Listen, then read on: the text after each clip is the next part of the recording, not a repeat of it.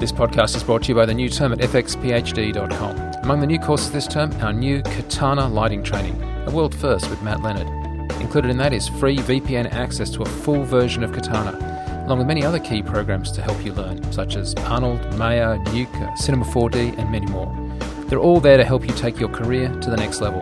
Check it all out at fxphd.com. You're listening to The RC, your guide to digital cinema, filmmaking, and cutting edge imaging. Hi, and welcome to this week's RC podcast covering digital cinematography. This week we're going to be covering the year that was. Yes, other people do it at the beginning or the end of the year, but we're going to do it around NAB. The NAB calendar year. NAB calendar year. We're looking forward and looking back. We're going to be uh, examining what was announced a year ago, how it delivered, and what we hope will be announced uh, this year at NAB in the lead up to our live show coming from Vegas uh, on the Tuesday. We see our role here at the RC Podcast is to mine the news, filter the blogs, and go down some very curious rat holes. This is all the camera tech we've been discussing, obsessing about, arguing about, and trying to work out. And joining me in one of the pods here at In the uh, pod. Hello. pod at the Tech Compound. Hello. Jason Welcome. Wingrove. Welcome. You stepped on your own intro. Huh? You stepped on your own intro. I'm interrupting you. no, no, I was just trying to give you the uh, due um, credit Thank that you, deserve. Gravitas. Gravitas that you deserve. That I need. I don't need any gravitas once I'm in the pod. Uh, The okay. testicular lowering pods. Always off to a good start. So, um, we are about to go to NAB, which is going to be happening in Vegas from about the weekend of the 6th and 7th through to about the 11th of April. On the uh, 9th of April, which is the Tuesday, we'll be doing the uh, RC Live. So, this is our last chance to do a show uh, in the lead up to that. We we thought, therefore, we would actually review because if you're a regular listener, you'll know that we have um, griped and whinged a bit about stuff being announced and not coming out, and we are kind of over it. Kind of am. In the nicest possible way, I'm fucking over it. Okay. But also, yeah, I'm. I'm. I mean, there's a lot of stuff this week that I could have talked about that I saw on blogs, gear released, all that stuff, and uh, you know, a lot of it just was coming soon and no release date and TBA and not sure how much money it's going to be. And I thought, you know, I'm too old for this shit. I'm getting a bit over stuff that will maybe happen. Let's talk about what uh, is actually happening and uh, shit that didn't, and perhaps why. I don't know. Well, let's do that. Let's start um, by going back to 2012. Um, obviously, we had a number of podcasts from NAB, including that live show last year. And uh, these are some of the topics that we were talking about in no particular order. Um, I guess the the given this is the RC, we should probably start with red. Um, so let's start there and uh, give them their scorecard. So at the uh, there was a red party, a party the night before, which had no actual red news, and then there was the red news announced on the show floor. So It was a great party. It was a massive gathering. It was really good. They had the competition for the uh, you know red content competition. Some beautiful examples. We spoke on the live show to the guy who won. Uh, there's some great stuff to watch. It was a really Yeah. beautiful Actually, it was gathering, exceptionally beautiful winning. and it was great, film. great party. Thank you. We don't you know begrudge any of that. That was fantastic. But um, We don't begrudge anything really. big we're just gonna, no, no, we're just gonna, not begrudges. we're just going to flag, um, and I guess what we're trying to do is lower a reality uh, vortex on the hype that we're about to see by judging what happened last year. So last year at uh, NAB, Red announced 6K for 6K. That would be, um, I think we put it down as two soccer mums in a hot tub. Um, that was Somebody did. 15 stops of dynamic range, uh, and it would be shipping this year, which would be 2012. Yes. Jason, where are we? Mm. Okay. Well, we're not 2012. We're 2013. Uh, the Red Dragon sensor, as we talk, as we know, did not ship. Will, I guess, well, we will find out the next week or so what what's going to happen with sort of shipping and pricing. But we certainly don't know how much it's going to cost. We know it's going to be more than more than a couple of soccer mums. Um, and uh, there will, I guess, what I'm keen, and this is jumping forward a little bit to what am I hoping for next year is what what we need to find out with the Red Dragon is how reliant it will be on other hardware like Red will it require Red Red Dragon Rocket or Red Rocket Pro, which has been hinted at, and how much will that cost? And can you get away with the original Red Rocket? Um, so, what will be what I'm keen to find out this year from uh, about Red Dragon is what is going to be the all up impact and uh, work out how much extra data overhead are you going to need to swap over and upgrade your uh, SSD drives for how how how much is it going to be reliant on outboard acceleration proprietary acceleration cards to be able to actually use it how much is it going to cost to buy the card and uh, the, how much it's going to cost to obviously buy the buy the sensor. The original specs for uh, Red Dragon, as you mentioned, were 15. I think you say 15 stops of dynamic range was originally registered. Yep. That is uh, Well, 15 plus, but yeah. clearly that's an improvement that we now know um, as part of the this will not cost six thousand dollars equation. Is that uh, part of the upside of that is we're looking at 18 and above uh, stops of dynamic range, which is three or four stops above anything that's out there now. I think you look at something like Alexa, F55s, F3s, F5s are all around the 14, 14 and a half stop mark. So, I think the other thing is that it was still an option back then to upgrade a Scarlet.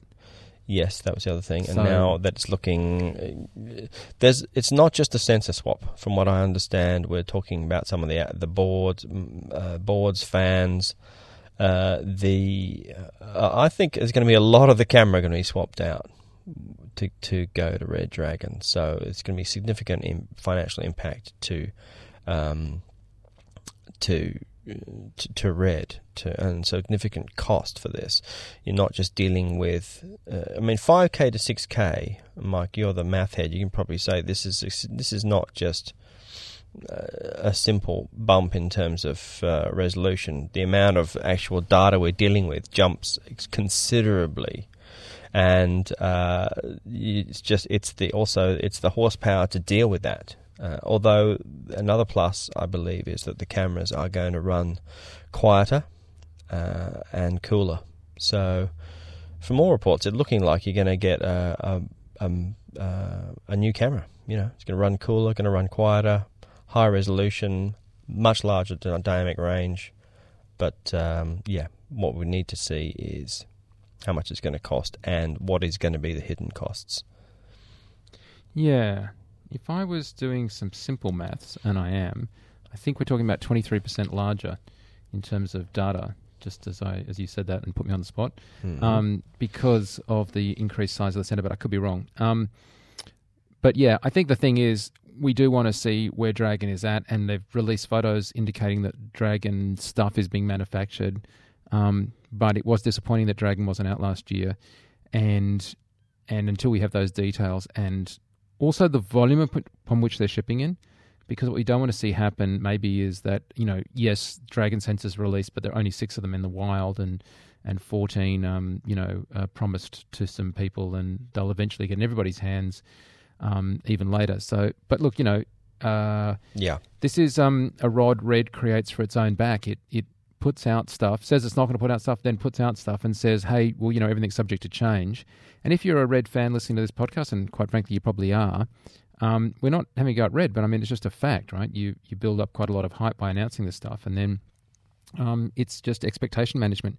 Red has been notoriously bad at expectation management. I mean, they've promised full 35 sensors for, I'm going to say now, three And years, beyond. Four, yeah and way beyond. and way beyond. Yeah. So I mean, you know, it's it's um, it it really, unfortunately, is at a point where you just can't do anything but massively discount anything that they're saying Yeah, for the sheer reality that there's no point being an idiot and getting enthusiastic about something you will never hold in your hands. I mean, w- what is the point of wasting airtime on uh, on a six one seven Mm. if I have no concept that I'll ever see it in my lifetime? yeah. I think we've seen, we've seen the reality of what it just what if you're restricted to proprietary cards to crunch your way through this. We've seen how how uh, how much is required just to deal with you know 5k And here's the thing: I I think massive data. That I think Red does themselves a disservice because Red obviously does spectacularly great stuff, has produced incredible advances in engineering and in camera tech. So I'm not taking anything away from them.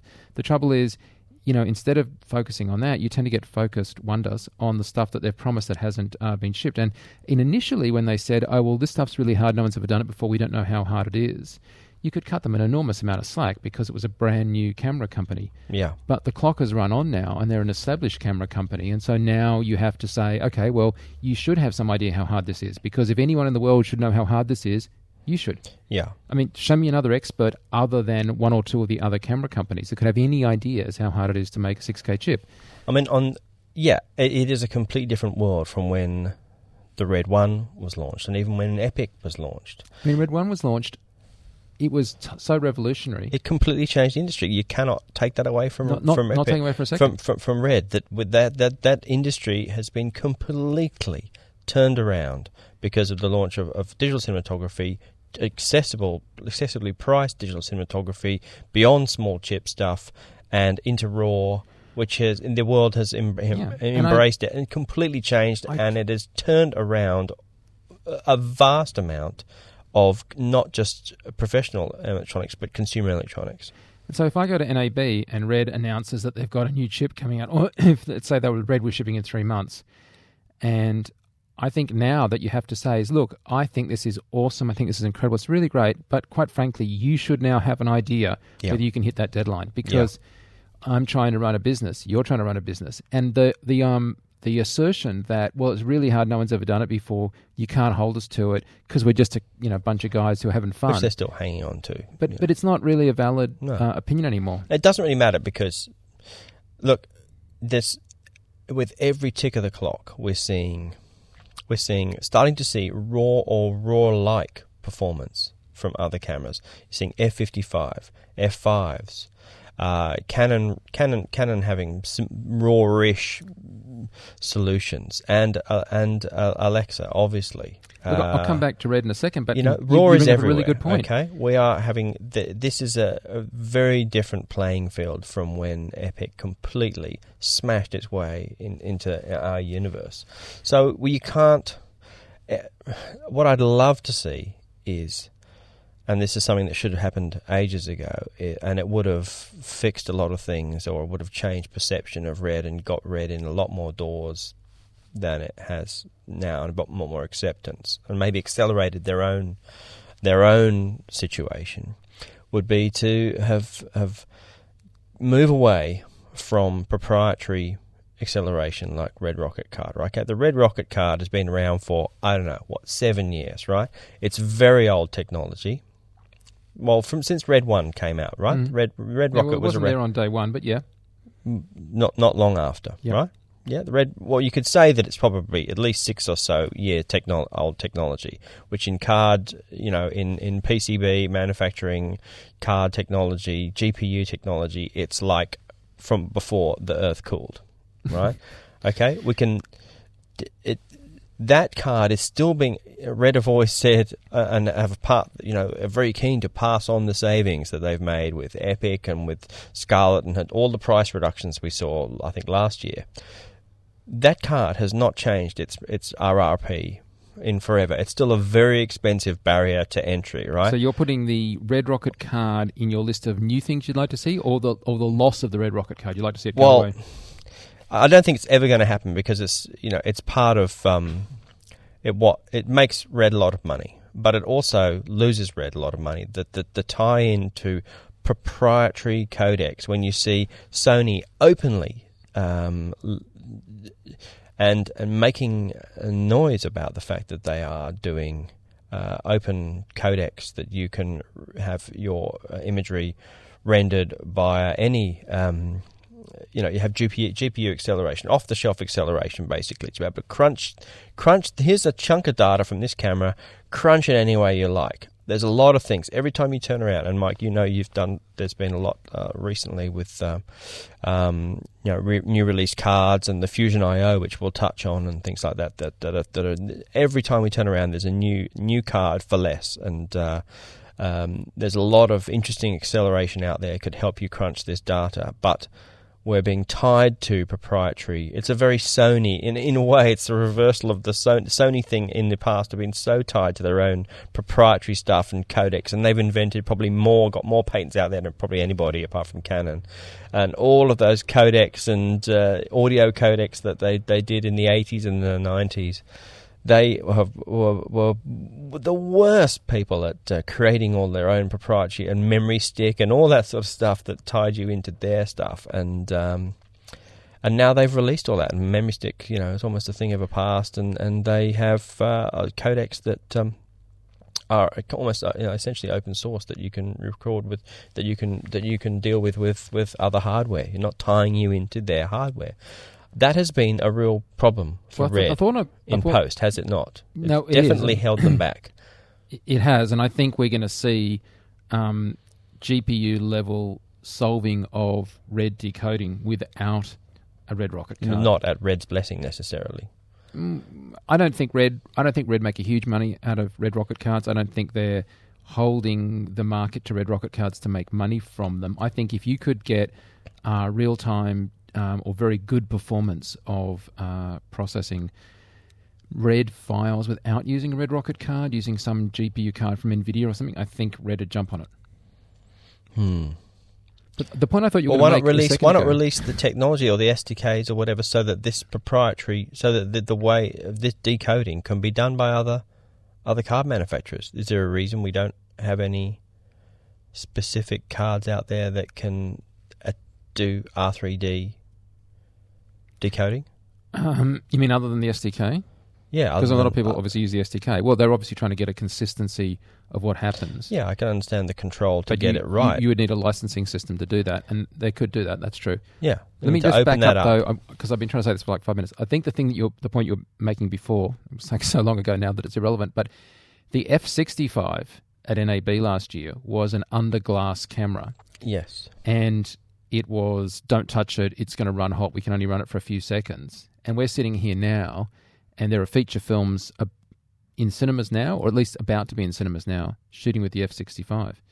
So Oblivion is an F65 film. Indeed. That's a pretty remarkable curve. Yeah, to go from what was a camera that you know we, they couldn't even run it very long without it uh, being yeah it was ushered into uh, dimly lit back rooms to see what was like one of the first runs of the cameras where you know very tentatively if you got too close you couldn't you know um, to go uh, within a year to uh, shooting uh, multiple features. Yeah, um, yet we're ahead. We are the curve. We're just riding that wave. There's features yet to be rel released, as you say, After Earth, uh, Oblivion, and uh, a few TV series and, and stuff shot here. There's a TV series here about to, about to go to air. Um, but that was a pretty impressive turnaround for a uh, an impressive camera, which looked amazing out of the gate. Uh, as with all stuff, there was probably still firmware, as there is with F55. That stuff not But I necessarily mean, the, switched the on, F65 but you know, was but- released. the F65 was released in January 2012, Yep. and and we saw stuff at NAB a few months later. It was early prototypes were used on features, and here we are a year later, and we're talking about the F55. Yeah, So that's that's a pretty fast product cycle. yeah. It's it is pretty impressive. Uh, actually, I had a good play with uh, Mickey Jones's. Uh, I had a good play with the F55 this week. Actually, really quite impressed. Very very impressed. Um, very lightweight camera. Very very very. Um, seems to be all sorted. It's all there. It's all it's all it's all it's brilliant. You pick it up. It's light. The OLED viewfinder I thought was terrific. Um, I mean, there's a couple of little firmware things yet to be switched on, but they're all fairly minor. Um, audio control, but audio is there. Yeah, You know, it's uh, it's. I very- think the images coming out of those the images are are, are are beautiful. Um, the codecs uh, are um, very soon to be drag and droppable. Uh, uh, from my understanding, there's there's a few major NLEs where you're going to be able to use this this stuff um, drag and drop, but it's very uh, um, it's very usable, uh, very usable footage, beautiful looking stuff. Let's, so let's not also forget impressive. that at NAB last year we saw the Blackmagic camera for the first time. Black Magic camera was uh, a bit of a shock at the show. Yeah, It was impressive. It was almost, it was the talk of the town, pretty much. Um, and we knew pretty much everything that we know about it now. There's been no real surprises. It's still a, a quirky, interesting, unusual camera for very little money. Was the um, four thirds mount version announced at NAB? No, no, it wasn't. I think it was EOS mount only at the time, and people sort of thought it was an unusual way to go, given the fact that it's only a micro four thirds uh, size sensor, that it wouldn't have micro four thirds mount. Uh, given the fact that you know the range of lens sizes was, was much more suited in the micro four thirds arena was much more suited to the sensor size. You know, you put a twenty five, put a put a fifty mil on your uh, on your on your um, black magic, and it's you know you're in into a hundred, um, not hundred film. It's like about eighty five mil or so. So it's um, uh, they have released the Micro Four Thirds Mm-hmm. mount, but I think it is passive.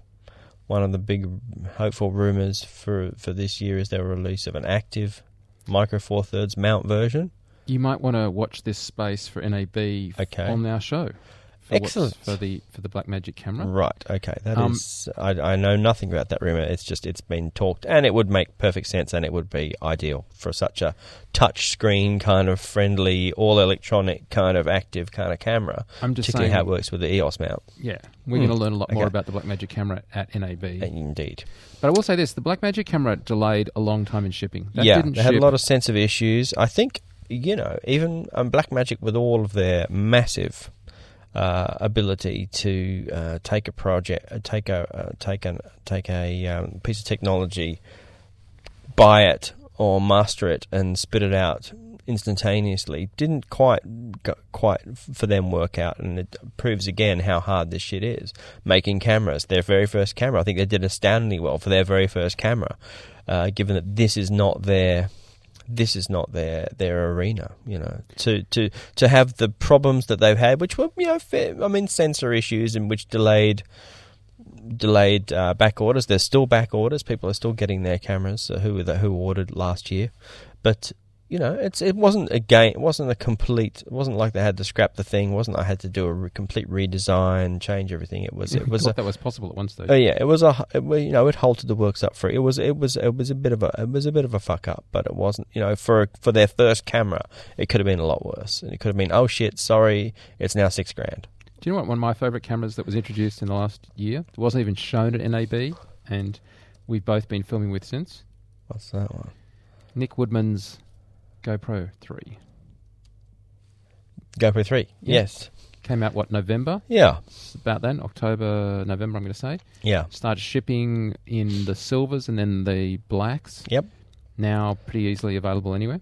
En masse. en Yep. masse. And they Indeed. have the uh, really good Cineform codec in them. It's still, I mean, it, it's one of those. It's a quirky thing, isn't it? It's a it's a camera that we are consistently, you know, dragging, kicking, and screaming into our arena, where it's really designed.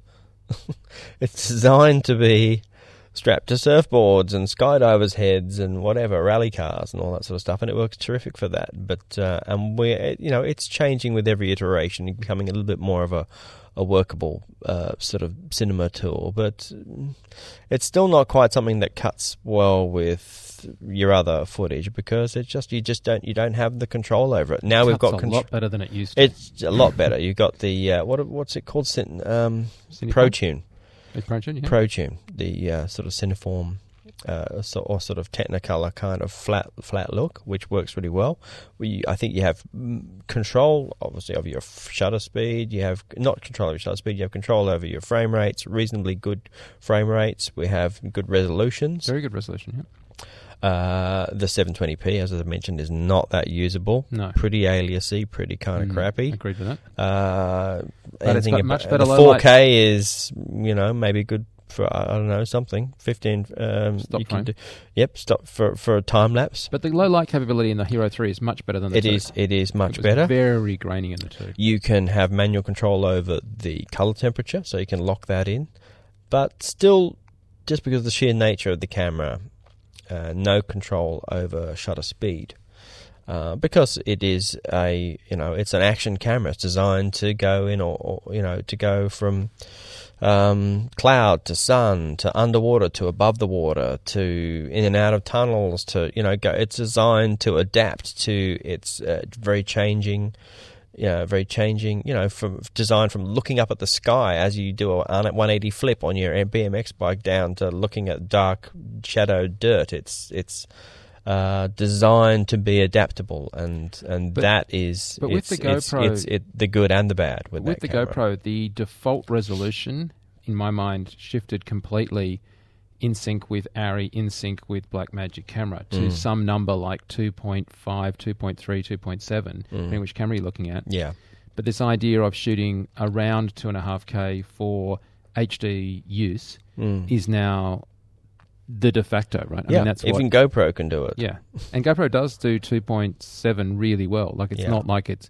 It doesn't do 4K very well, but it does do 2.7 really well. Rolling shutter is still a bit of an issue for something like a for a camera, camera. that is designed to be in very bucks. fast moving, high vibration situations. I'd like that to be sorted, but uh, I, I think it's know. a remarkable camera. the more and more you want some but the but the other end of town's kind of getting shrinking too you can have something the size of a you can have like an EOS M you know where you can have full manual control Mhm. and, and put uh, EOS mounts on it and make something quite small and portable if you really want that for what it does it's it's it's very very impressive and and the main thing that makes it cut in there is the um, I guess is the being able to grade it and have it less have it le- less contrast and less of that uh, more dynamic range. That was always the one thing that, that stopped me from being able to cut it in. You know, it's still it's it's it's it's horse. You know, it's it's to be use it sparingly. It's not a primary camera. It's not a primary camera. No. Um, uh, what else?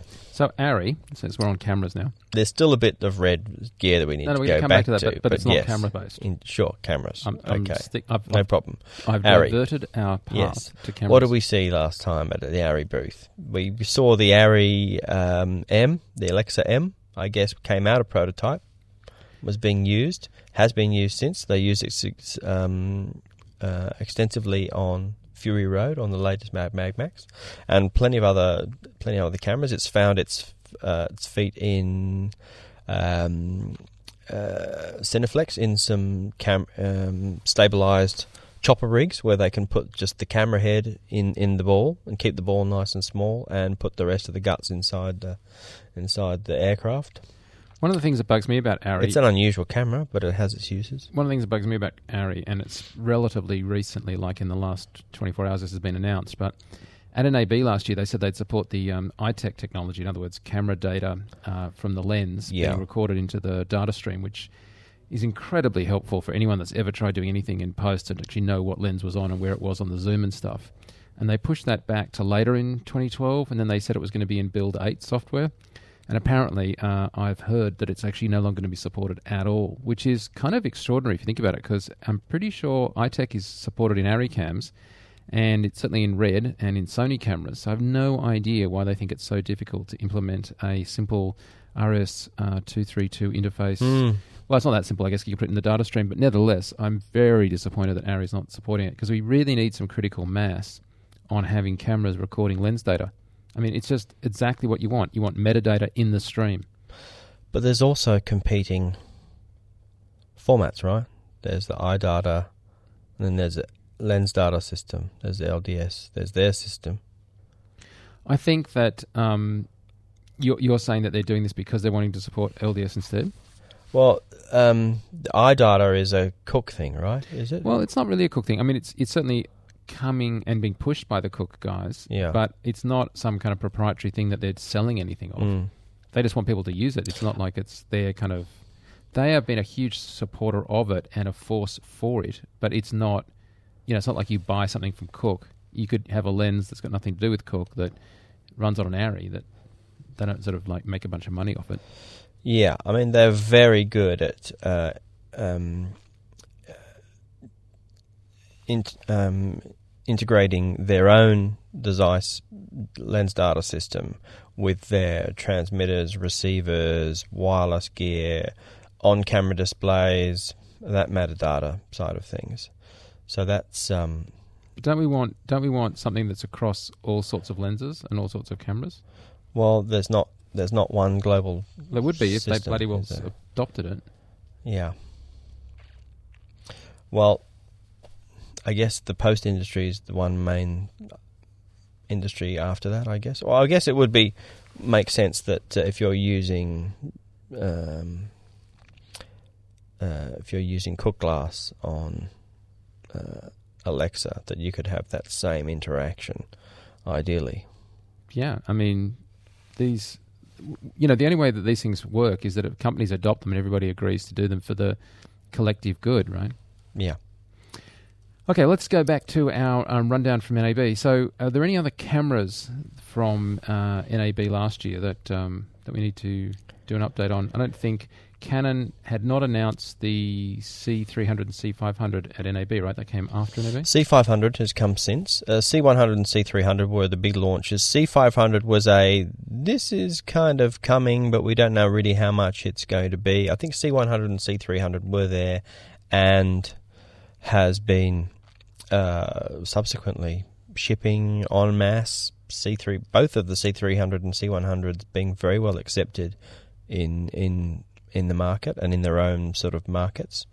Uh, I'm a big fan of the C1 100 in terms of the um, uh, its ergonomics and its simplicity and the rear LCD and the way it works. It's one of those fantastic cameras to um, you know have a, to, a waist height, beautiful at waist height, and you can pick it up instantly, put it up to your eye because it has a working electronic viewfinder Canon. There's a nice idea for a cinema camera. You know, I'm wrong because it was actually November 2011 that we had the double announcement of Canon and Red. You know, it was like the, the C3, the professional Right. camera stuff. That was that was actually before NAB last year. That was in right, November. yeah, and then it was C300 and C500 um, 100 that we saw uh, in the flesh on the on on the stand, and the C500 at that stage was a, uh, I think, was a sort of work in progress, as was the uh, 1C. Uh, that was all sort of coming soon, price TBA, which uh, again, both all of those cameras are now out and working, and to mostly um, uh, good um, good reception. The one, the one DC, is it the cinema? I can, I can their numbering system does my head in. The um, the DSLR, the tall DSLR form factor cinema camera, Right. I think is I- I still in my mind is is is a, is wrong and wrong? is- it should be just trashed and, and just go back to the drawing board with that one. That's just bullshit. Grab for cash, just like adapt to camera quick and get it out the door. It's it's not fitting of that cinema line of a cinema EOS line. It's uh, the rolling shutter is abysmal. It is abysmal. A rolling shutter is shocking, um, almost unworkably so. I think it's worse than any DSLR out there. Um, the fact that it does not have an electronic EVF that means it should not be a cinema camera. If you cannot use the viewfinder, if it's been if it is a true digital cinema camera and it does not have an electronic viewfinder, then what is the point of that camera? Seriously, Wingrove accent. it's too. overly it's overly priced. It's under engineered. It is just a scrap scrap it. Start again. That is just it should not be uh, on the market. It's a joke, basically. C one hundred, C three hundred, C five hundred. I've seen imagery from C five hundred. It just looks uh, fantastic. I'm same. Yeah, C one hundred absolutely is brilliant ergonomically. C three hundred is good, and people are finding ways to get around the ergonomics of it. Beautiful imagery. The 500 does produce great low light and great great. Yeah, imagery. it's a very cinematic looking thing. C300 can do so, has an interesting look, um, can't uh, prize has. 5D Mark III out of my hands for a C300 though. I would love, I would love a C100, full frame C100. That would be a terrific replacement for uh, light, short, sweet DSLR kind of work.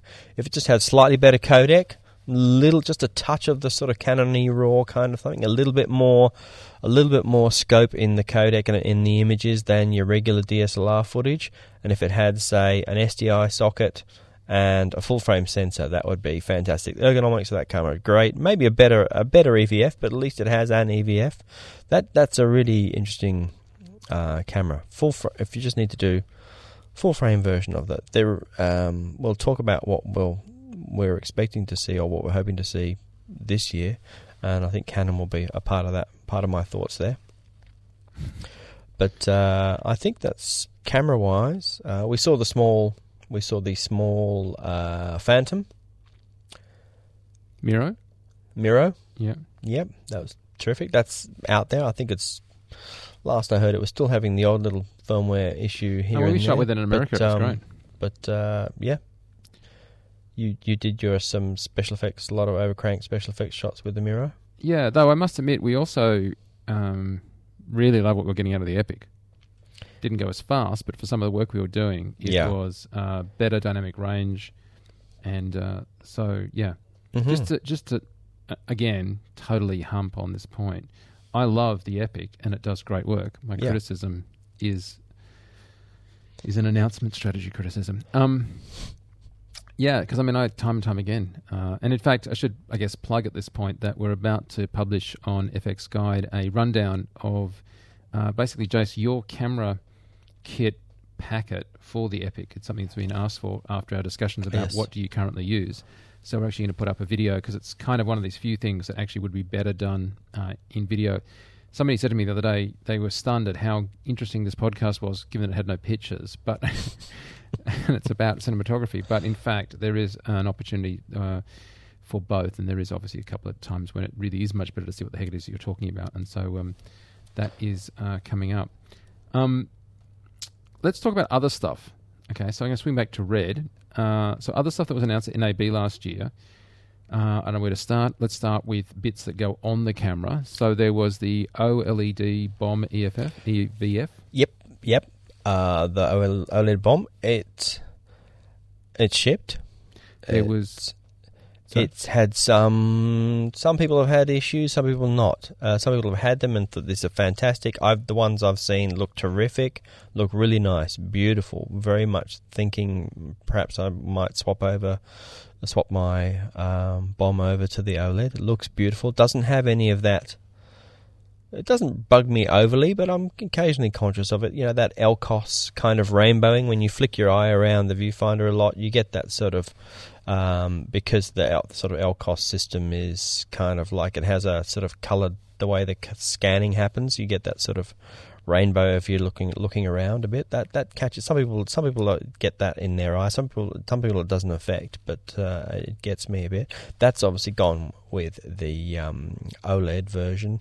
A lot of people had issues with blacks, uh, not having any blacks, or blacks being too crushed, or some, a lot of uh, a few issues. But I think that's all sorted. And if you do have an issue with your um, OLED bomb, then either get it back to red or I'll try firmware upgrades. I've seen some firmware upgrades, or even attaching the a bomb, an OLED bomb, just to another camera that has a different firmware, and getting it to just up somehow getting it to getting the camera to upgrade the firmware of the. Um, it seems a little bit hit and miss sometimes to get that to happen, but I've found swapping a few OLED, OLEDs around has completely changed, has has refreshed the. Uh, refreshed the, the EVF and made it made it terrific. So that's that's shipping, and that's out and about, and I think mm, largely problems, largely birthing problems, largely sort, sorted. on the booth. We were looking at the wireless transmitter. You in particular were looking at the wireless Ah, yes. transmitter. the HDMI transmitter.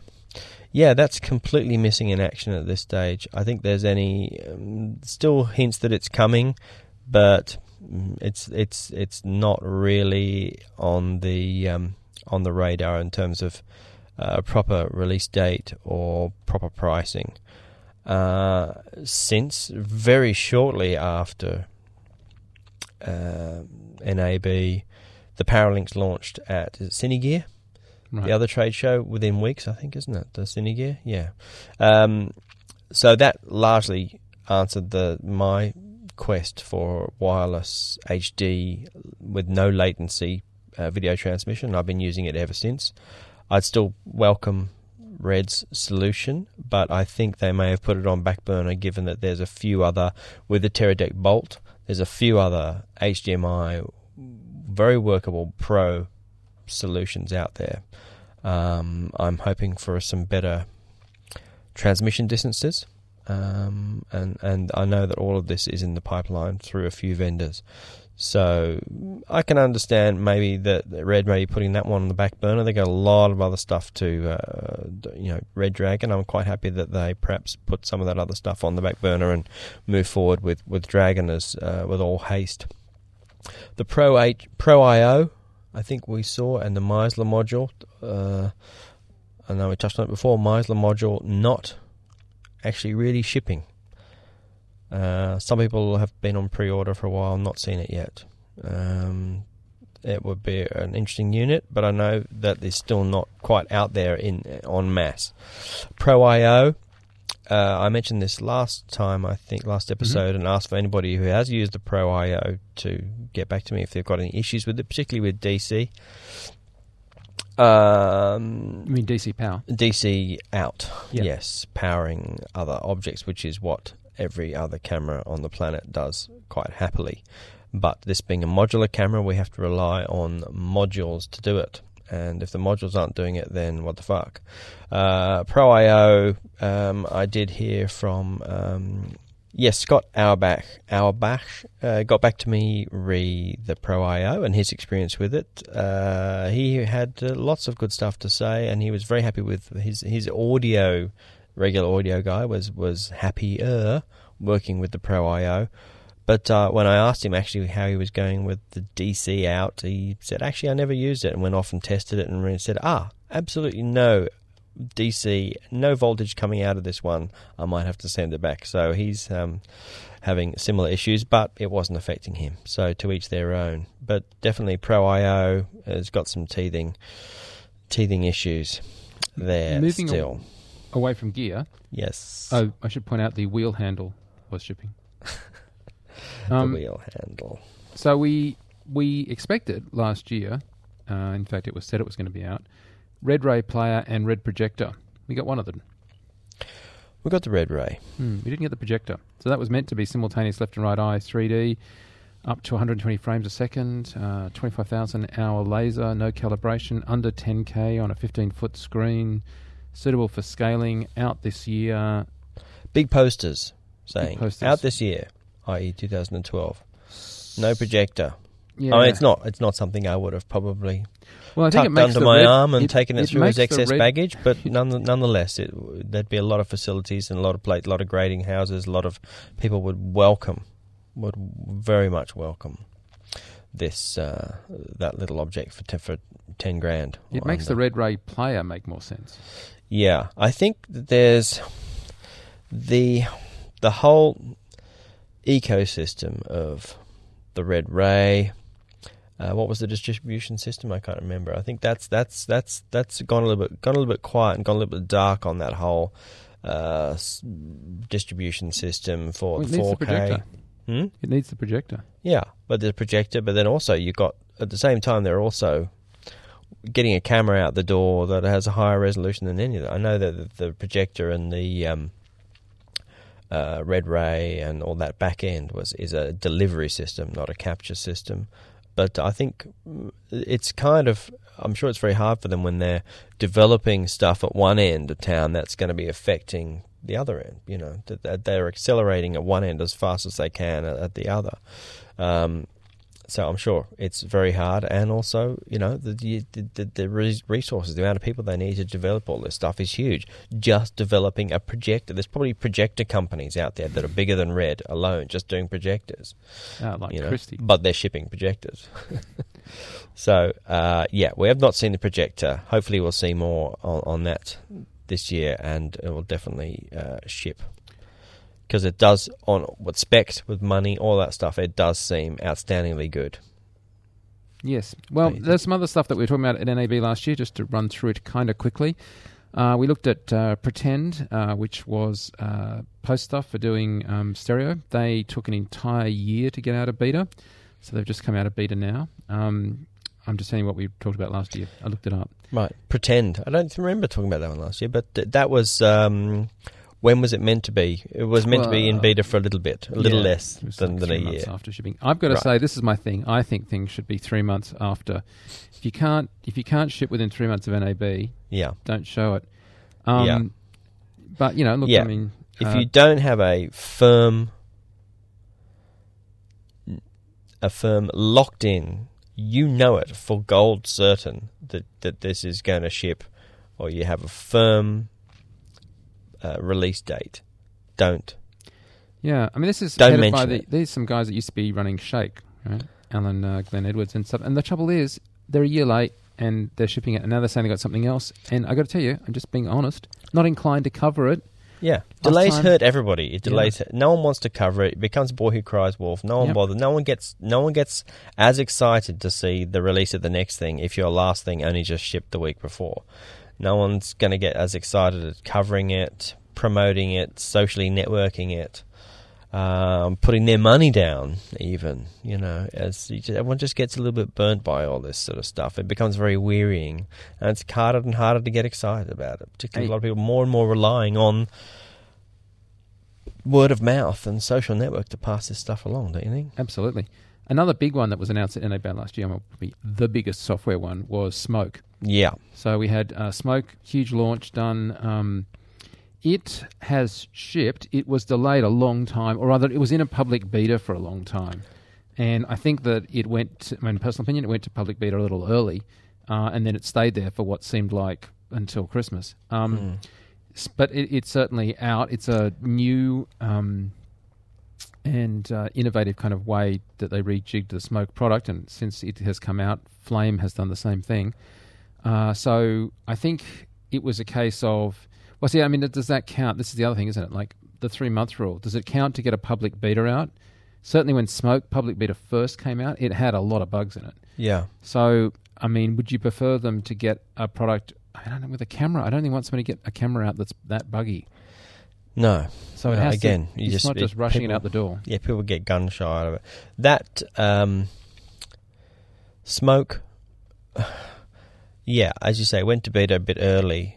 It was not ready for for for a piece of software that was designed. Well, it was the whole push to make the NR, NLE part of that software more to the forefront to make it uh, as a, a piece of software that could cover everything that could take you from edit through you know through online and grade and all that sort of stuff take you almost where you, you wouldn't need to leave the app um, the the dream is still there and hopefully someone will or they will improve it. But the problem is that they attracted everybody to that beta with the uh, and everyone well I, I, can I can only count for myself and people that I've spoken to were completely put off by it that it was not ready for prime time. The NLE was not attractive enough. Because that was the first part of that pipeline.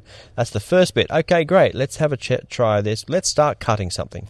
Oh this is shit shut it down delete didn't even bother to get I had a quick quick click around to be honest probably didn't give it much more time than it was worth but you know people only don't give this stuff much much time. You know, you have a very limited amount of time to to make make to to to make an impression. You know, and to catch people. Don't you think? I Oh, yeah. I didn't I didn't I, if it's designed to be an all-in-one app that takes you from one end to the other. If the first part of it didn't capture me or even feel like it was even close to being being workable then I didn't even bother with looking at the rest of it because then what's the point? You know, if, it, if you're trying to be all in one and you can't even get one bit to be part of the one, Well, you know, it's not You as if we don't have a precedence for this because Apple trumpeted at NAB Final Cut Yep. X, Yep. you know, 10. Yep. It was going to be everything. And when Final Cut X released, you were one of the uh, people that. Uh, one of very pointed- many. Pointed Yeah. out its uh, shortcomings. Yep, yep. And again, that it's going to take them a long time to recover from that. I don't know, they will. Yeah, it's it's it's it, it, it's getting it's Do gaining use- acceptance with every people who's with every person who starts afresh with FCPX. That's one new But person. do you use it? No, I don't use it. I think What what are you using now? I think a couple of months or so ago, I thought, oh, I'll just give it another go. It's had a few iterations. It's been, you know, it's been, been, it's been uh, adapted and changed. Had a lot of feedback put into it. They've spent a lot of time trying to make it part of, you know, trying to fix up a lot of the, the negative publicity and all, a lot of the negative launch issues. And I just, it, I didn't, still didn't grab me. It had some some features were better and the dual screen stuff and a lot of things were improved, but it still did not. Uh, didn't grab me. I'm Premiere uh, at this stage. Um, happiest with Premiere. It's it's still not. There's still some things it doesn't quite do for me that uh, FCP seven did, and the way that the the um, the way the UI worked and the workflow. Um, but uh, I think I'm happier. I'm I'm definitely I'm very, very happy with it, and it's it comes along with every iteration uh, six is better than 5.5, CS 5.5 was, and I can only hope that, uh, and from what I understand, the future of the CS and of Premiere is is um, looking better and better, and they are actively working on, on, on, on improving it with every iteration. Hint, hint. I'm definitely uh, a Premiere user and think that it's it's great. I moved over from Final Cut Yeah. when Final Cut seemed to be running into a T intersection, is probably the best way to describe it. Hmm. I wouldn't say that Final Cut wasn't moving forward; it was just moving tangentially to the direction I wanted to move. It was Mm. moving, and I didn't want to take that T turn, so I um yeah I jumped. Yeah, I think, uh, but for smoke, uh, I guess is it worth another look? My, do you know has the NLE changed much? Has has that first part of their all-in-one app workflow uh, moved on much from the beta? Oh yeah, no, I mean Smoke is a lot better than the beta. Yeah, absolutely. Um, I don't know that um, you're going to be super happy with it, Mm. but uh, I think if you're happy with Premiere, I would say stay there. But if you are doing more finishing work, then yeah, Smoke is um, um, is great and Yeah. uh, is much more stable now and does a lot more stuff. Look, I'm a small part of that market, right? Which Yeah. are people who uh, had Resolve, do a bit of Resolve, do a bit of Premiere, you know, do do a bit of all of that. Don't ma- do much. Maybe post, maybe a bit of After Effects. That's about it. But uh, I'm not a post production person. I'm not someone who uses Smoke all the time. Uh, I, I can't. You can't. Uh, I suppose you can't take away from the fact that this is still a very impressive product for the money, and Yeah. it, this is still actually smoke for whatever it is, Yes. three something grand versus fifty or whatever it used to be. But you're still of the opinion that that Final Cut is a insult to editing.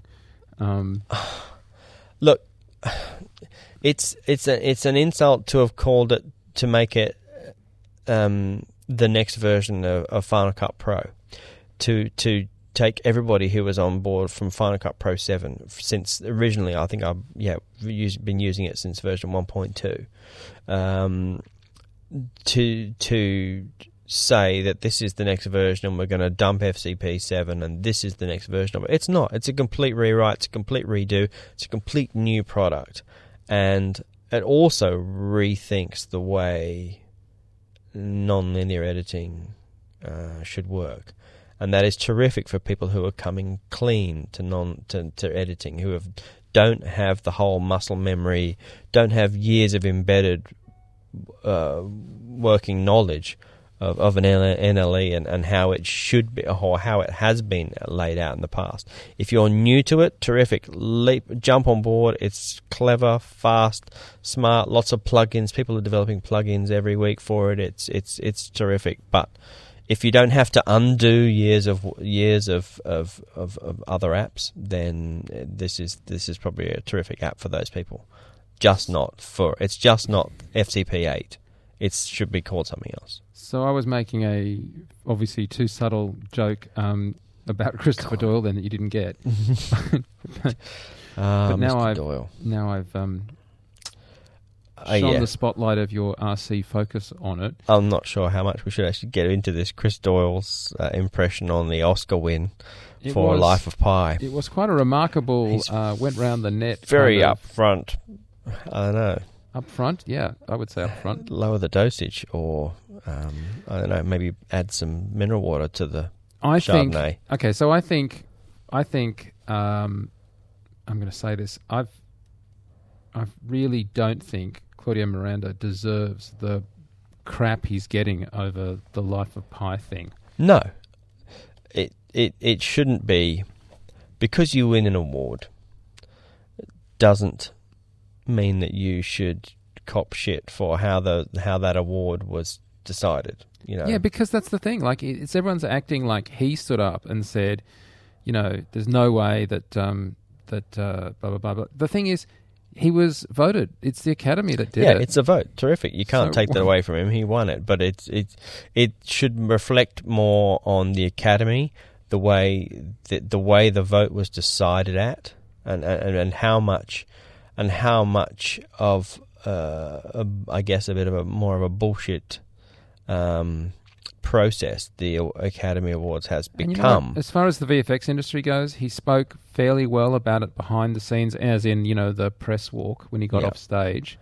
Yeah, it would have been. He should have. I'm not even saying it would be nice. He should have signalled um, the great contribution of the VFX artists from the stage when he got the Oscar. Very hard But with that- such limited time. Well, um, he should But funny that. how his time was a little bit less limited than anybody accepting award for the visual effects Yeah. itself. Quite an astounding thing to see. What bullshits me about the Oscars is that you know you can have two hour long uh, lead up, million fucking unrelated musical numbers.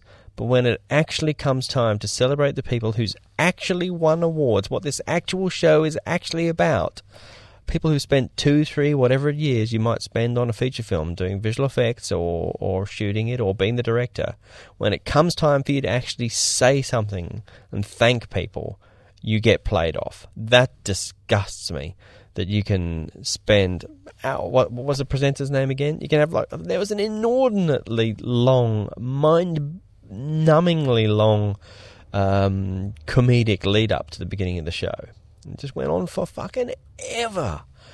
Uh, yet you could just cut one little skit out of that and give everybody who had to receive an award another 10, 15 seconds. And definitely don't cut them off before their time because you think they're going to say something political. Jesus.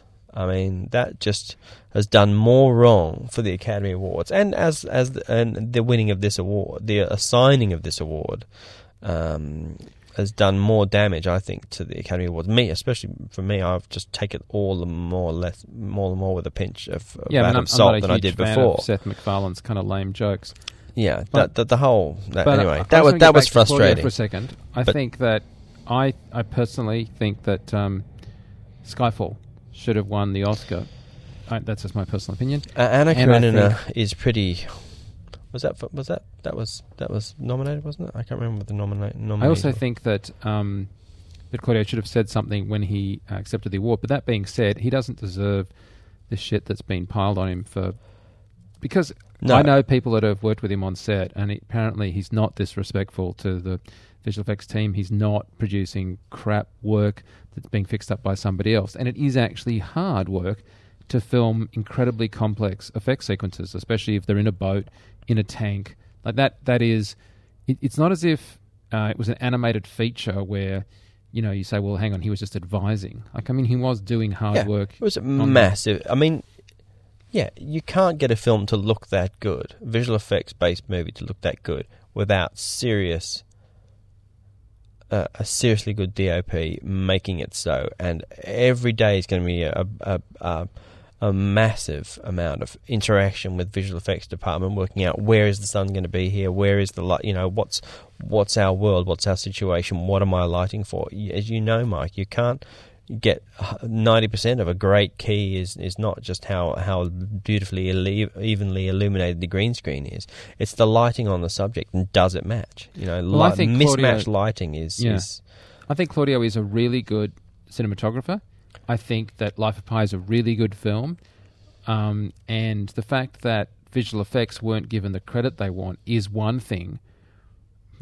But Yeah. I think uh, I think just in the area of who should have got the Oscar, if you are rewarding Claudio for the VFX team's work, in a sense, That that's, is- that's an issue that's not Claudio's That fault. is that is a very broken, and it's very hard to for it goes goes I, I'm, I don't know. I know very, very little about how the the the, the um, academy and who is actually voting. The 62 year olds that are yeah, white guys that it's are voting. clear that they a lot of the this, this is not cinematog- cinematographers judging these awards, and they would know what goes into it. If you look at something like Well, Skyfall uh, won in Anna the, in the Karenina, Guild category. Seamus McGarvey's work on Anna Karenina, which is just that it's just an astounding looking looking film. I haven't seen Django.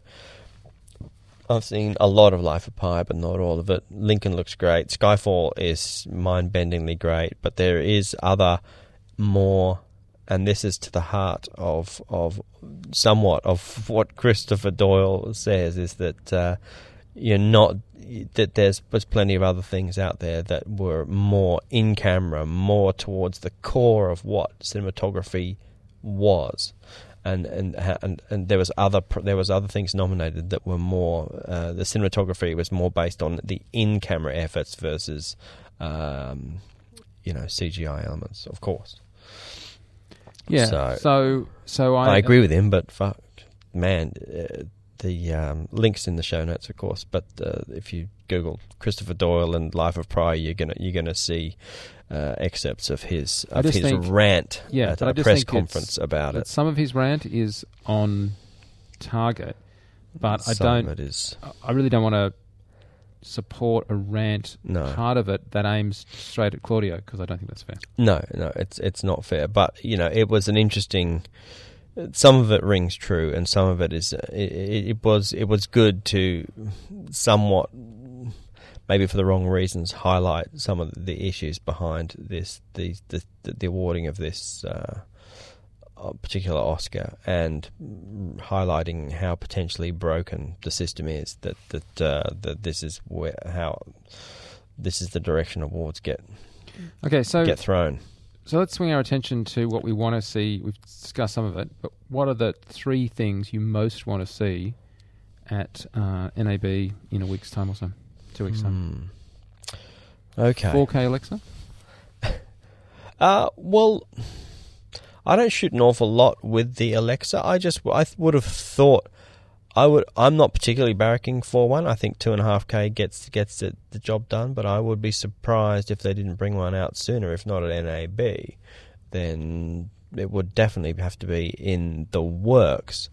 Uh, when you look at the push to 4K as a finishing, um, not much stuff's being finished now in, in 4K. But when you look at the huge push that we've discussed of, of Ultra HD uh, for the home, uh, and you can definitely walk into any big, you know, any sort of uh, big TV store here and, and definitely see Ultra HD sets. Um, whether the audience at home is going to notice the difference or not is another thing. But uh, the, push is there. Uh, it may take a while for adoption, and I'd, I would have thought 4K, a 4K Alexa um, is in the works. Whether we'll see one at NAB, I don't think so. We can ask ARRI when we're when we're there. Hopefully, doing our yearly chat with them. Uh, it's not high on my list. Uh, for me, I don't really care too much about the megapixel race. This is just like mi- mimicking what happened in, um, you know, in stills cameras. The stills cameras were running out of um, running out of things to compete with each other, and it became this sort of megapixel race we didn't need. You know, it became to this point where everyone could print uh, a, a print as, as as large as they would like, and, and it wasn't really about how many much more many pic, pic, many, how many megapixels the camera has over another one. It was it's now come back down to sensitivity and sensor size. I think sensor size will be. I'd like to see that be the next um, push, and I would love to see some uh, a full frame or getting to full. It doesn't have to be completely full frame, but get, get you know a, a bit more a larger sensors, Right. uh, like a C a C two hundred that was a full frame version, or a, a Sony FS. I don't know something. Um, I'd like to see uh, a full frame uh, camera with rawish, uh, a little bit better codec. Um, easily GPU accelerated codecs, um, more open source codecs, uh, light, weight, small, full frame camera with great ergonomics. Um, yeah, full full frame is a beautiful look that I still do miss with with with with the Epic. I have it with the 5D Mark III, but you know, I've the world has now seen so much better in the the codec department, and we're starting to see the uh, the the the brilliance in something slightly beyond 1080p um, and and crushed, compressed 8-bit DSLR images. If any part of the DSLR experience was dead, I think it should be the the, the codecs and uh, we need to move on there. Forget megapixels. Uh, we want sen- we want um, some more sensitive cameras and ones with uh, you know just a little bit more better codec. We've we've seen too much DSLR type stuff now, don't you think? Yeah, I guess for me, um, there's uh, there is no real need to go. I mean, I, I, really don't have a desire to go to 6K on the um, red mm. as much as I do when I go to dynamic range. Yeah, on the red, I want the dragon. I that. don't want to have the data hit, but I do want to have a larger range, yeah. a larger sensor and definitely the dynamic range. Yeah. So, um, I think the other thing that we want to, uh, well, I don't know. Do we think we've we've exhausted lenses? I mean, are we not exhausted them? But I mean, we feel like we are hanging back, waiting for a bunch of new glass. Yeah. What, what, uh, what do you want? Well, I think I, I'd as cameras become you know more affordable, more owner operator thing. We've seen lots of cameras that you could happily own. I think we want to. I'd like to see more adapted glass, not just cine, cinemodded stills lenses, but stuff like the uh, the Canon Cine Primes. Uh, yep. Affordable five, I say affordable with inverted commas. Like I'm talking five, six something grand, three to four to five to six grand a lens from um, uh, I'd like to to see the, the uh, a 35 mil in the Cine in the Canon Cine Primes and fill out that set. I'd love to see um, some other people. I think uh, Schneider have uh, announced a set of um, their smaller Cine uh, uh, Cine Primes um, that I think are all two eight uh, obviously, I'd love to see fast stuff, but they're coming out with uh, a set of um, uh, smaller, lightweight cine uh, cine primes. I think afford affordable, matched, fast glass. Uh, also would love to see that in an anamorphic. At the moment, anamorphics are relegated to the ARRI animal, you know, the, the, the very high end, or hodgepodge old glass rehoused eBay special old Russian stuff and you know a real kind of mixed bag um, would be how astounding would it be to have like the um, a small kind of anamorphic like Rokinons or something? You know how cool would it be to have a set of um, it doesn't have to be a massive set. You know, you can get away with a lot more when you're dealing with anamorphic. You don't have to have such a huge range of lenses in terms of such a varied size ranges. You can get away with a little bit less lens changes. I think in in that uh, in that um, format. So I'd love to see affordable, um, fast-ish uh, anamorphic primes. Yeah, I think lenses we we're yet to to get there, but things are getting better. I'd love to see less people just taking their cinema uh, like their their stills glass, like like Zeiss have done with the CP2s. Just take a whole bunch of mishmash of designed lenses and at all different sort of stops, and then just put pins in the irises to make them all match and then put a housing around the outside and call it a call it a match set of glass. It's not quite right, but the the demand is there. As I say, as lenses, as cameras get more affordable, cameramen are going to want to want want glass they can own. You know, the it's terrific to have the S4s and S5s and 20, 15, 20,000 dollar a lens stuff for rental for, for, for big shows, for feature work, you know, yeah. for, for the big box cameras. But, you know, cameras are getting smaller. We want to have that same, you know, that same range and that, that same kind of accessibility and that, that same uh, availability but for you know the small the smaller stuff, the F fifty, we need we need the we need the we need the Cooke S4 answer to for for our Sony F5, say. Hmm. No, I agree. I mean, um, I've got to say, for me personally, the idea of renting lenses, it's yeah, it's not just the money; it's the flexibility of being able to um, plan your shoots and do stuff and respond to things that are changing. Mm. And obviously, you want to have a really good set of lenses, and obviously, um, you can say this is a great generic set of lenses. But more often than not, you want to rent lenses because you want specialist lenses. Yeah. And so, you know, you sort of need to have your base stuff in your bag. Yeah. And then you're just going for that extra bit of glass that I don't need right now. And that's where I've stopped buying. I've stopped buying so much of the specialist glass and saying, you know, because I, can- I know I can get that, but unless it's got a specialist need, I want to be able to just have flexibility in my own setup and not have anticipated uh, all of that in advance. I, I just don't. I mean, maybe I just don't plan stuff well enough. But I mean, I I, I used to have this attitude with post production. Like I used to think, what did you like about most about a flame? And I, my answer used to be, you know what? Given this box and most circumstances, I'll be able to get out of it. Like, yes, there are things that I'm going to have to get um, someone else to come in for and help me with. But as a general workhorse, I can just do it myself. Yeah. And that's my attitude with lenses. Like, I want a set of lenses that I can cover. And yeah, I'll buy specialist lenses when they're cheap, like that 500 mil we talked about. But, you know, I'll happily rent the shift and tilt that I want for a particular job, Mm. but I want I want to own the rest. I just Yeah. want to have a good set of lenses I know I can trust that are what I want, and then when something comes up, I can just go grab it, even Mm. though I didn't know I kind of wanted it, as long as it's in the zone.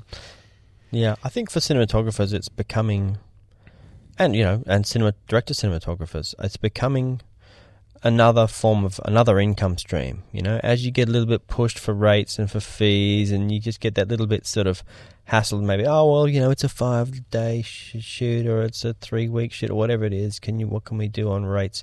You there's other. It's another potential income stream where you can, you know, when gear was half a million dollars, quarter of a million dollars, you know, it wasn't if you didn't even think about it. And now you can get perfectly workable stuff for a lot cheaper. The the temptation to own this stuff becomes very strong, and it becomes. I've definitely, you know, been able to retain my working rate, or expand on it, or or bundle it in, you know, or make make make my rate more attractive by bundling in with, with gear, or you know, and still not and not have to give away gear for free, and uh, still make money on the equipment. But it becomes another income as this as the gear becomes more affordable. It becomes another income stream, and as long as you're bringing professional gear to set, production Mhm. comp- or producers don't really care as long as it's workable, No, it's it's fine. Camera assistants can still come and test it, and it can get you know you know and it's not going to screw up, and it, it's it's it's put together well. They don't really mind. It almost makes their job easier. They don't have to. It's another. It's another. It's it's a ton less phone calls they have to make. Great, bring your own gear. Terrific. Have you got everything? Good. Just you deal with the camera assistant, and he'll come and pick it up. So I think, yeah, you definitely want to be able to expand that into into stuff like like lensing, and the the more we can have that's pro gear. This is not for every job. You know, this again, this is not for a big massive TV series. This is not for a feature. This is this is for the workaday guy doing multi-day TVCs or documentaries or uh, indie film or all that sort of stuff. You know, if you can be indie film DP and offer up your whole kit that you know, it's, it's also the thing that when you start to own your own gear.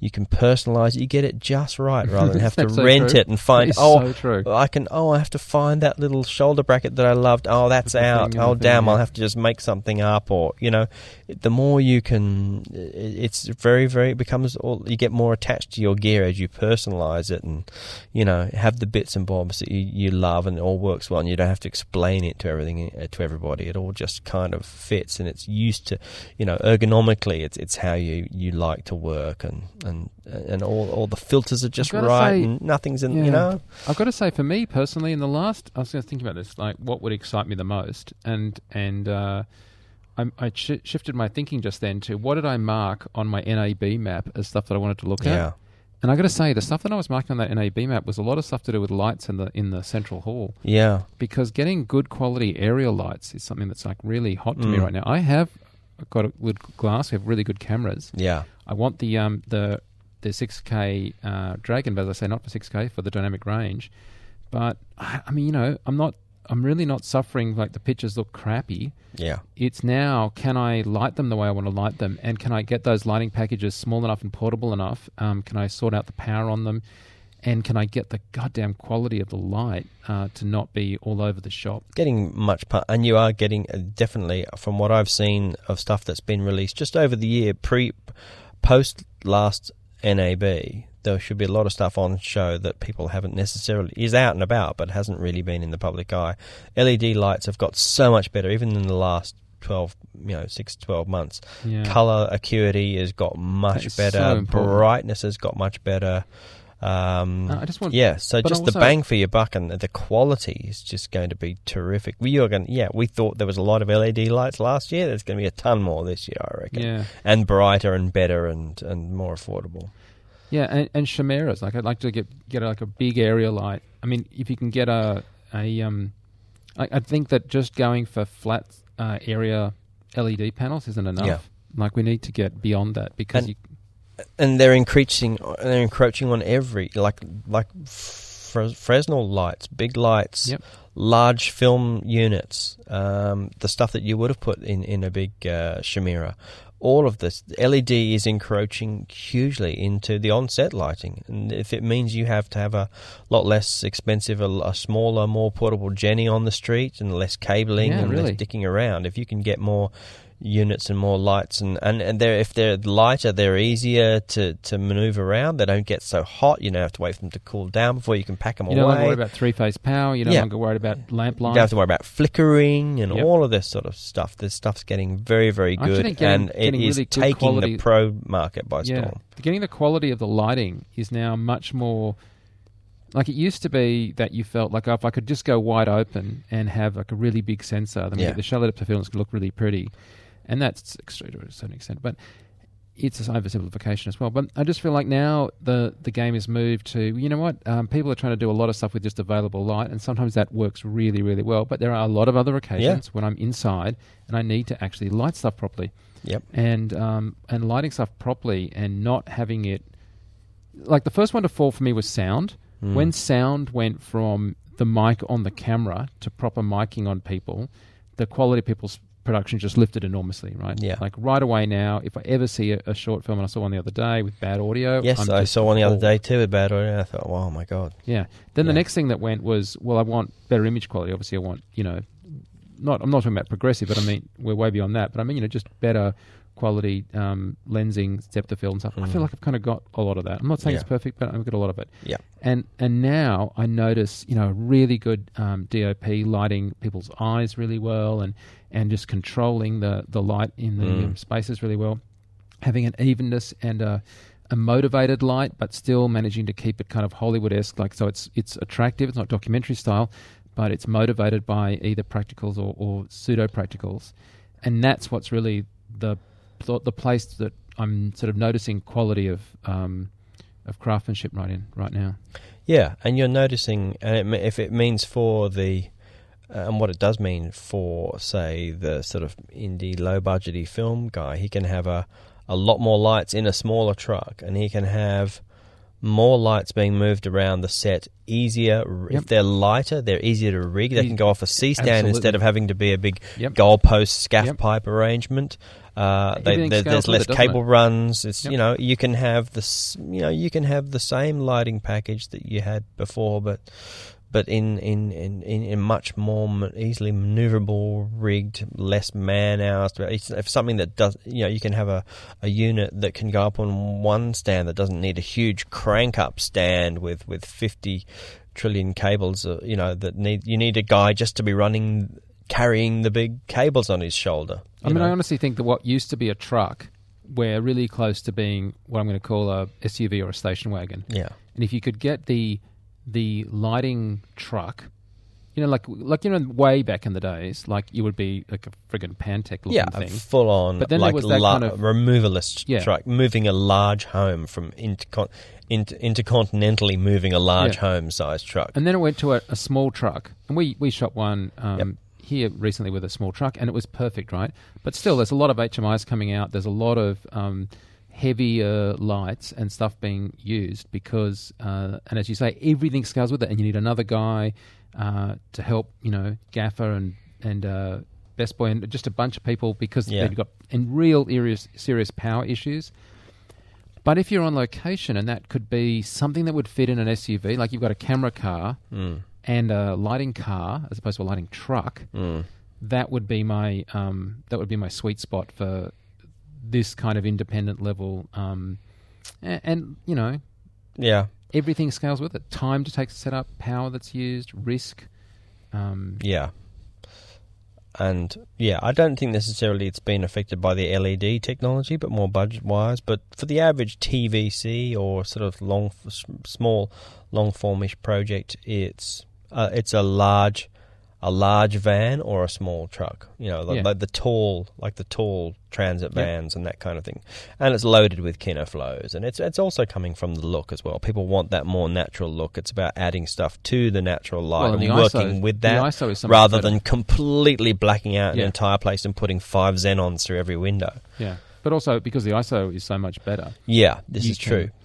Because it's Yeah. all about the quality of light rather than the quantity. And you get dynamic the range is better. Yep. Dynamic range of the Yep. cameras. If you're not if you're not being immediately if you don't have to start tracing windows or pumping a ton of light into your room to balance out bright windows because your camera can now handle it and make it look like you had a lot more firepower and a lot more sort of Yep. gelling of windows than you know that, that's probably one of the largest things that's happening and we are going to see that uh, again so Because at the end of the day, what, what really makes a story is normally actors and close ups and people shots. And Yes. and you can get magnificent bits of kit that'll give you great tracking shots uh, across wildflowers with you know sliders. But but that isn't what you tend to make films about. You tend to make Yeah. films about people. Mm. And if you can, if you could come up with a lighting package that allows you to do the kind of walk and talk complex interaction of a multi-character drama and light them really well. I mean, I again, I was watching Good Wife last night. I mean, it's just such a beautifully lit show. Mm. I mean, I know it's not realistic, but who cares? It's just gorgeously lit that show. Mm. Anyway, so that's what I'm looking for at NAB. I Yeah. want I want more smaller packet, large output area light stuff. I think yeah, you're Yeah. going to be spoiled for choice. I think uh, Red Dragon, as we've touched on, I definitely want to see. I I've held on to the red thing for a while. Not held on to it, but I've been very happy with it, knowing full well that there was looking forward. There was an upgrade path, and thank you Red for offering that. That there's an upgrade path to go to a larger sensor.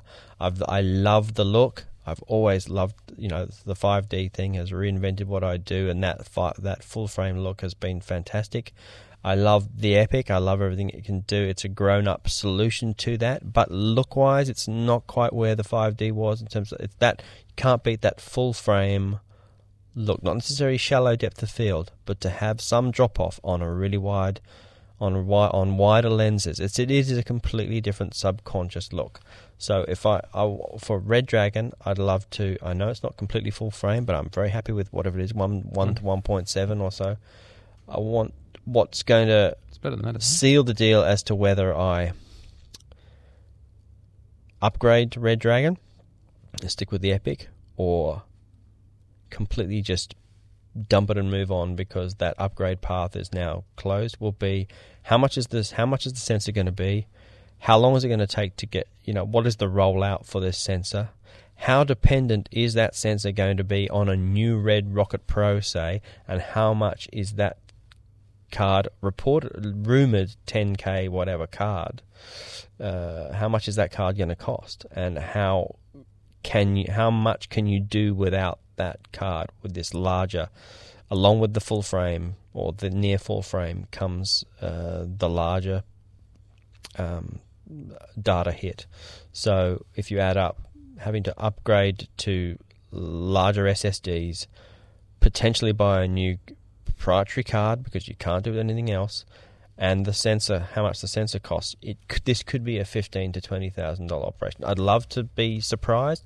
I'm open to be, being being made happy by the fact that you maybe that the red red rocket pro or whatever it's going to be called is an option and you can get by perfectly with your original red red rocket i'd be happy to that happen i'd happy to you know just be able to just buy the sensor and you can get by but i'm also worried and i would love to have my fears allayed that this is going to be to do it right is going to be a potentially $20000 turnaround thing in which case I, I, I, I'd, hate, I'd hate to say that I'm out.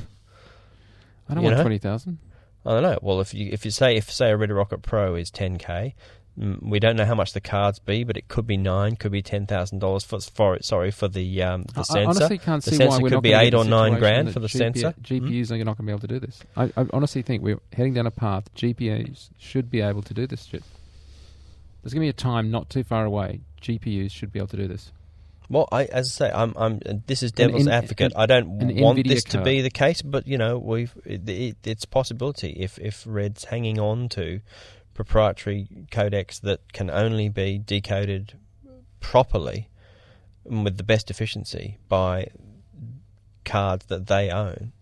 And also, you're tying you into a card, a card that is a PCI card that is tying you into a uh, a piece of computer that is no longer made. We're still waiting on what the next Mac Pro is at the moment. If, if it's a you know, PCI card, we don't know what Ah, it is. Now, now it's if it's not a mention that. PCI card, then what is it going to go in, and how much is that going to cost? And interesting that you should mention that because the rumor mill, I don't know if you follow this rumor mill, is Oh. that there is in fact a new Mac Tower Pro thing coming Hmm. around the time of NAB. This has been a rumor for some time. No, no, no, no, no, no. This Yeah. is uh, this, This, is, the new rumor. this is the new Have I heard the new rumor? Yeah, no, and and th- with good reason, right? They're they're running down stocks on the old one. There's Sure. Yeah. Yeah. Absolutely. Cook claimed that there would be one this year. Yes. I I'm look, I'm saying I don't have any inside knowledge. Who does for Apple? But wouldn't that be the? Imagine there was and like what a, form will it be though? Are they going to stick to PCI? In which case, you're throwing away you you your worth your your Red Rocket card is is you know, and and the, I, the other part of this the PCI three because they're already supporting it in the OS, and they have no product that needs it, yep and it's in the OS. And I'm just saying, yep it's in the latest release. And not only that, but there's uh, you know no Thunderbolt on that uh, big box. And Yep.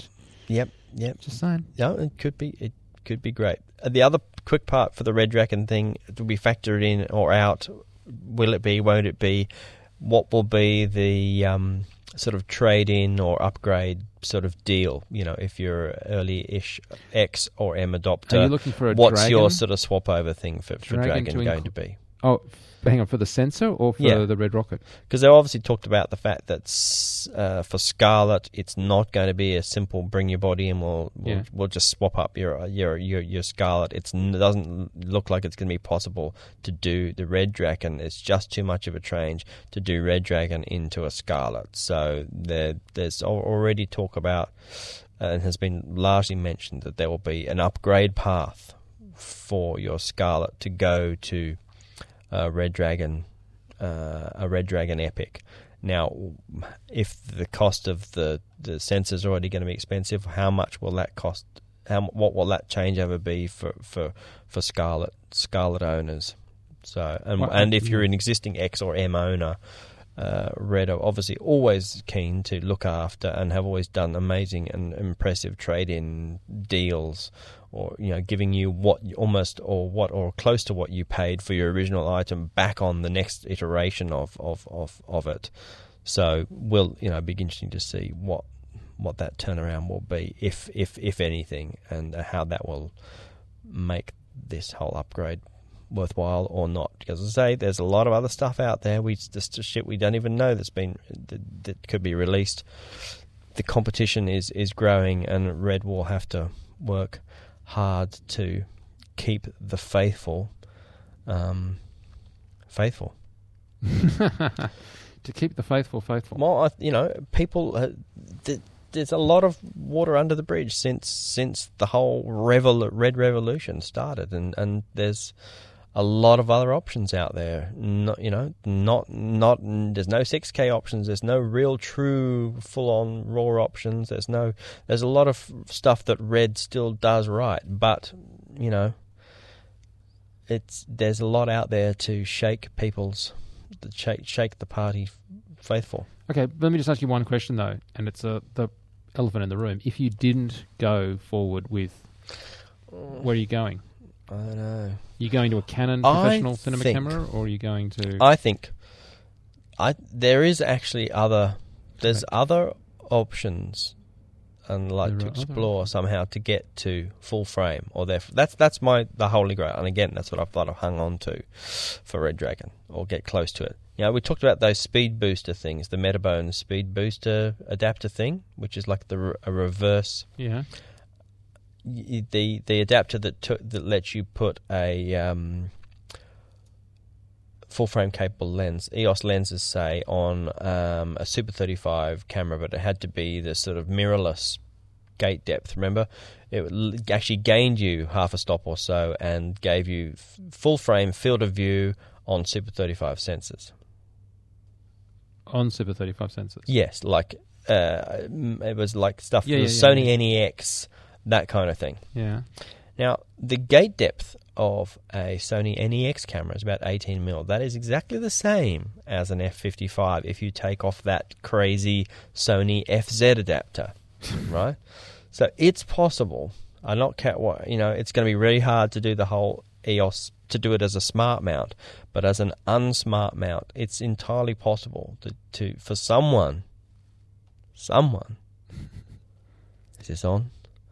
To create an adapter to do this optically. If we, if it's too hard for some people to do full frame uh, and do the whole raw and do or do near raw or do you know mega resolutions and to to get it all uh, in a, in a workable camera, let's look at this Okay. optical reducer technology. Right, I- if you can adapt Can- a Super 35 camera that has raw, capa- rawish capabilities, portable, nice ergonomics, yet lets you put one of these, or is has has one of these adapters, um, c- grafted or or made for it. It's a um, I think. EOS. I think what we need- Yeah. Okay. I think what we need is um, we need someone to address the market that I think was the heartland that was red. So here's my thing. I think you want an actual sort of Scarlet camera, not the scarlet that is the Epic without all the functions on it. I actually Mm. think you want a camera that is that is uh, above eight bit without you know uh, H.264 compression. Yep. Canon esque 5D Mark III esque kind of camera. Like you want it in the price range of about three grand. Yeah. And no more.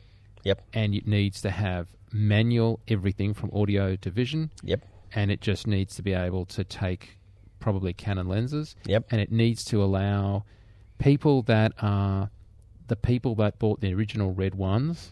Yep. I'm going to say almost a generation later. Yep. to do that, to have that love of I can own it and I don't need to. Yep. And if that means that it isn't 6K, and if that means that it isn't able to do, you know, quadraphonic surround sound, something or other, something or other, so be it. But okay. Well, I let's thought build that it. was going to be the Blackmagic camera. Okay, let's build it. What would if a camera launched at NAB 2013 that we would go, wow, this is terrific. It takes the best of all of our worlds. It would be for me anyway, and you'll probably have a different recipe. Full frame, something say Cineform or Cinema DNG. Totally. Uh, it would have. I mean, I, we've been spoilt with the potential of 18, 19 stops for Red Dragon, but at least you know what we're dealing with now: 14, 15 stops, dynamic range. You would want about Um, 15 or 16. some over cranking, Yep. 60, 90, 80. 90 would be good. Yep. 60 is probably the bottom. uh, You know, if at least 60, you can get away with 60, say. Um, uh, reasonable onboard audio. Uh, With monitoring. Small. Small and light. Takes Canon EF lenses. mount. Yep. Active EF mount. Yep. Doesn't need to go above 2.5K resolution right Yep. now. Yep. But it would be nice if it did, but th- we can live with that. Yep. But it can't break $3,499 And it can't break Wingrove's paradigm. of It recording. has its to own shit. record its own shit. Yeah, and you know what that would be? That would be a Panasonic three camera instead of the P2. Now, seriously, like think. But they've back- never been very good at But sort of having really good. No, They've always have these crazy ass mega compressed. But if it had a Codecs. I know, but that's in the days that had got a tape. If it had a interchangeable lens, like, because the P2 camera was a great camera, right? It was just it was just that it was. It's not it's not exactly that camera, but it's like you want somebody Yep. like Panasonic to come out and say, you know what, we want to get back in the game, Yep. and we're happy to work with everybody else. We're happy to play with well with others, and um, They do have some announcements. Apparently, they're rumored to be announcing stuff, but who knows what it's going to be. Yeah, they're the ones that kind of hanging out there. yep. They're the ones not really. But again, they've always been catered more to the or broadcast. Sony, Sony says, ENG let's kind of take the Alpha anyway. range and make a hybrid. That's also been been been rumored. Yep. So, so are we kind of in agreement then? Yeah, actually, Cineform yeah. so, stroke CNM and DNG, full frame Yep. with the ability to then crop down if your lenses don't cater for it. EF mount, Yep. uh, active EF mount. Uh, has to have probably SDI and HDMI. Proper audio. It has to have proper audio. has to be able to record stereo. It has to be able to monitor the bugger, and you have to be able Yep. to set the levels. Happy even with like mini. I know we complained about them with the red one, but even if it had mini XLRs, Uh, I don't want mini XLRs, but I don't mind if it has an adapter box or something that clips on or something. you're happy to have a mini uh, adapter box, but not a a smaller size plug. That the plugs, you know, it's the fact that No, it's not that it's lockable and it's not a it's, not it's not three point five mini jack crap, not headphone plugs. Okay, Something but, that won't fall out. okay, but by the same token, you could argue you don't want um, HDMI on the side of it as you're monitoring either. Oh well, same reason. there's HDMI is as a as an also HDMI and SDI. HDMI is fine. I'm happy because you know it's it's kind of um, I, I kind of say that because I've got HDMI transmitters. So that's that's a minor that's a minor thing. If it didn't have that, well, you know, there'll, there'll, there'll be to have- solutions as well. Yeah, well, because yeah, because apart from anything else, we're going to have to have some way of not just looking at a screen on the back of it that's fixed into the camera.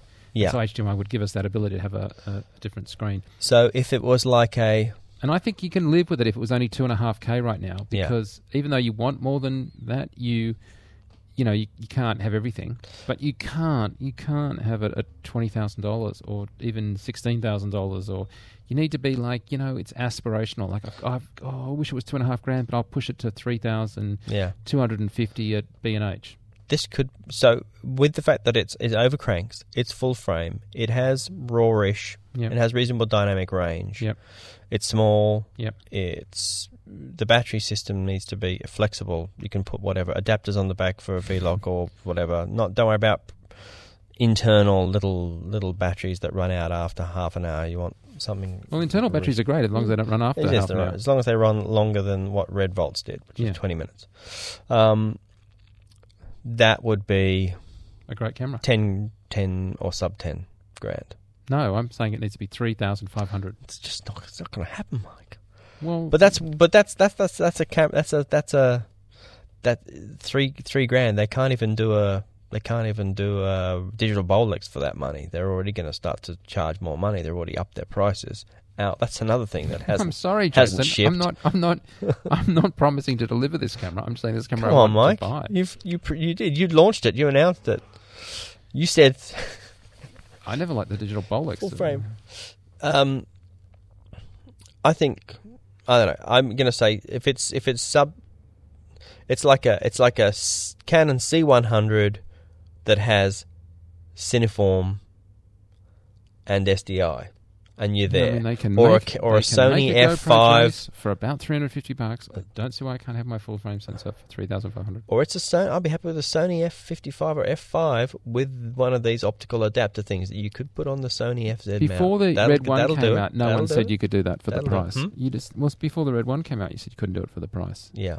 And look, you know how like, the 5D Mark III, Mark II, sorry, was remarkably close to what we just described. Not there, but that was like a decade ago. Yeah. I think we've just learned. Dream. I think we've we've come to like the look, but also come to hate some of the codec capabilities. We've seen what better codecs can do, but we haven't seen anybody really match the that lovely look that.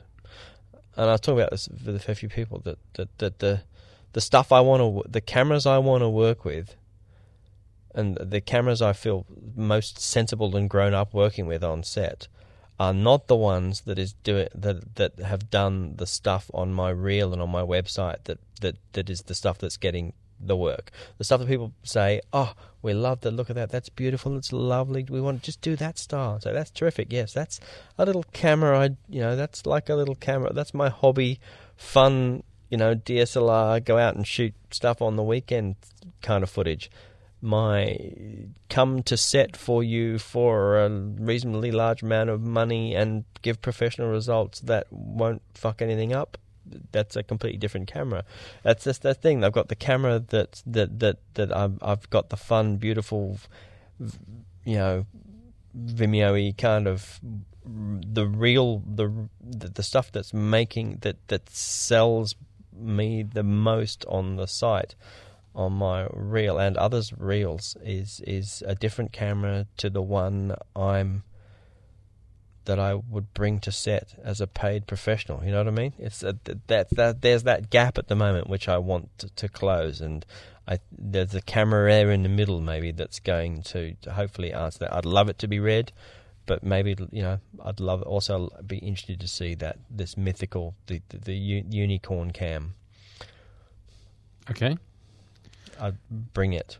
Well, if if that camera or anyone like it is uh, announced at NAB, you'll see it on the RC live show going out between 10 I've and pissed 4. off all the existing camera manufacturers who would have probably happily come and said hello on the booth are now going to say, fuck you, we're not making your unicorn cam.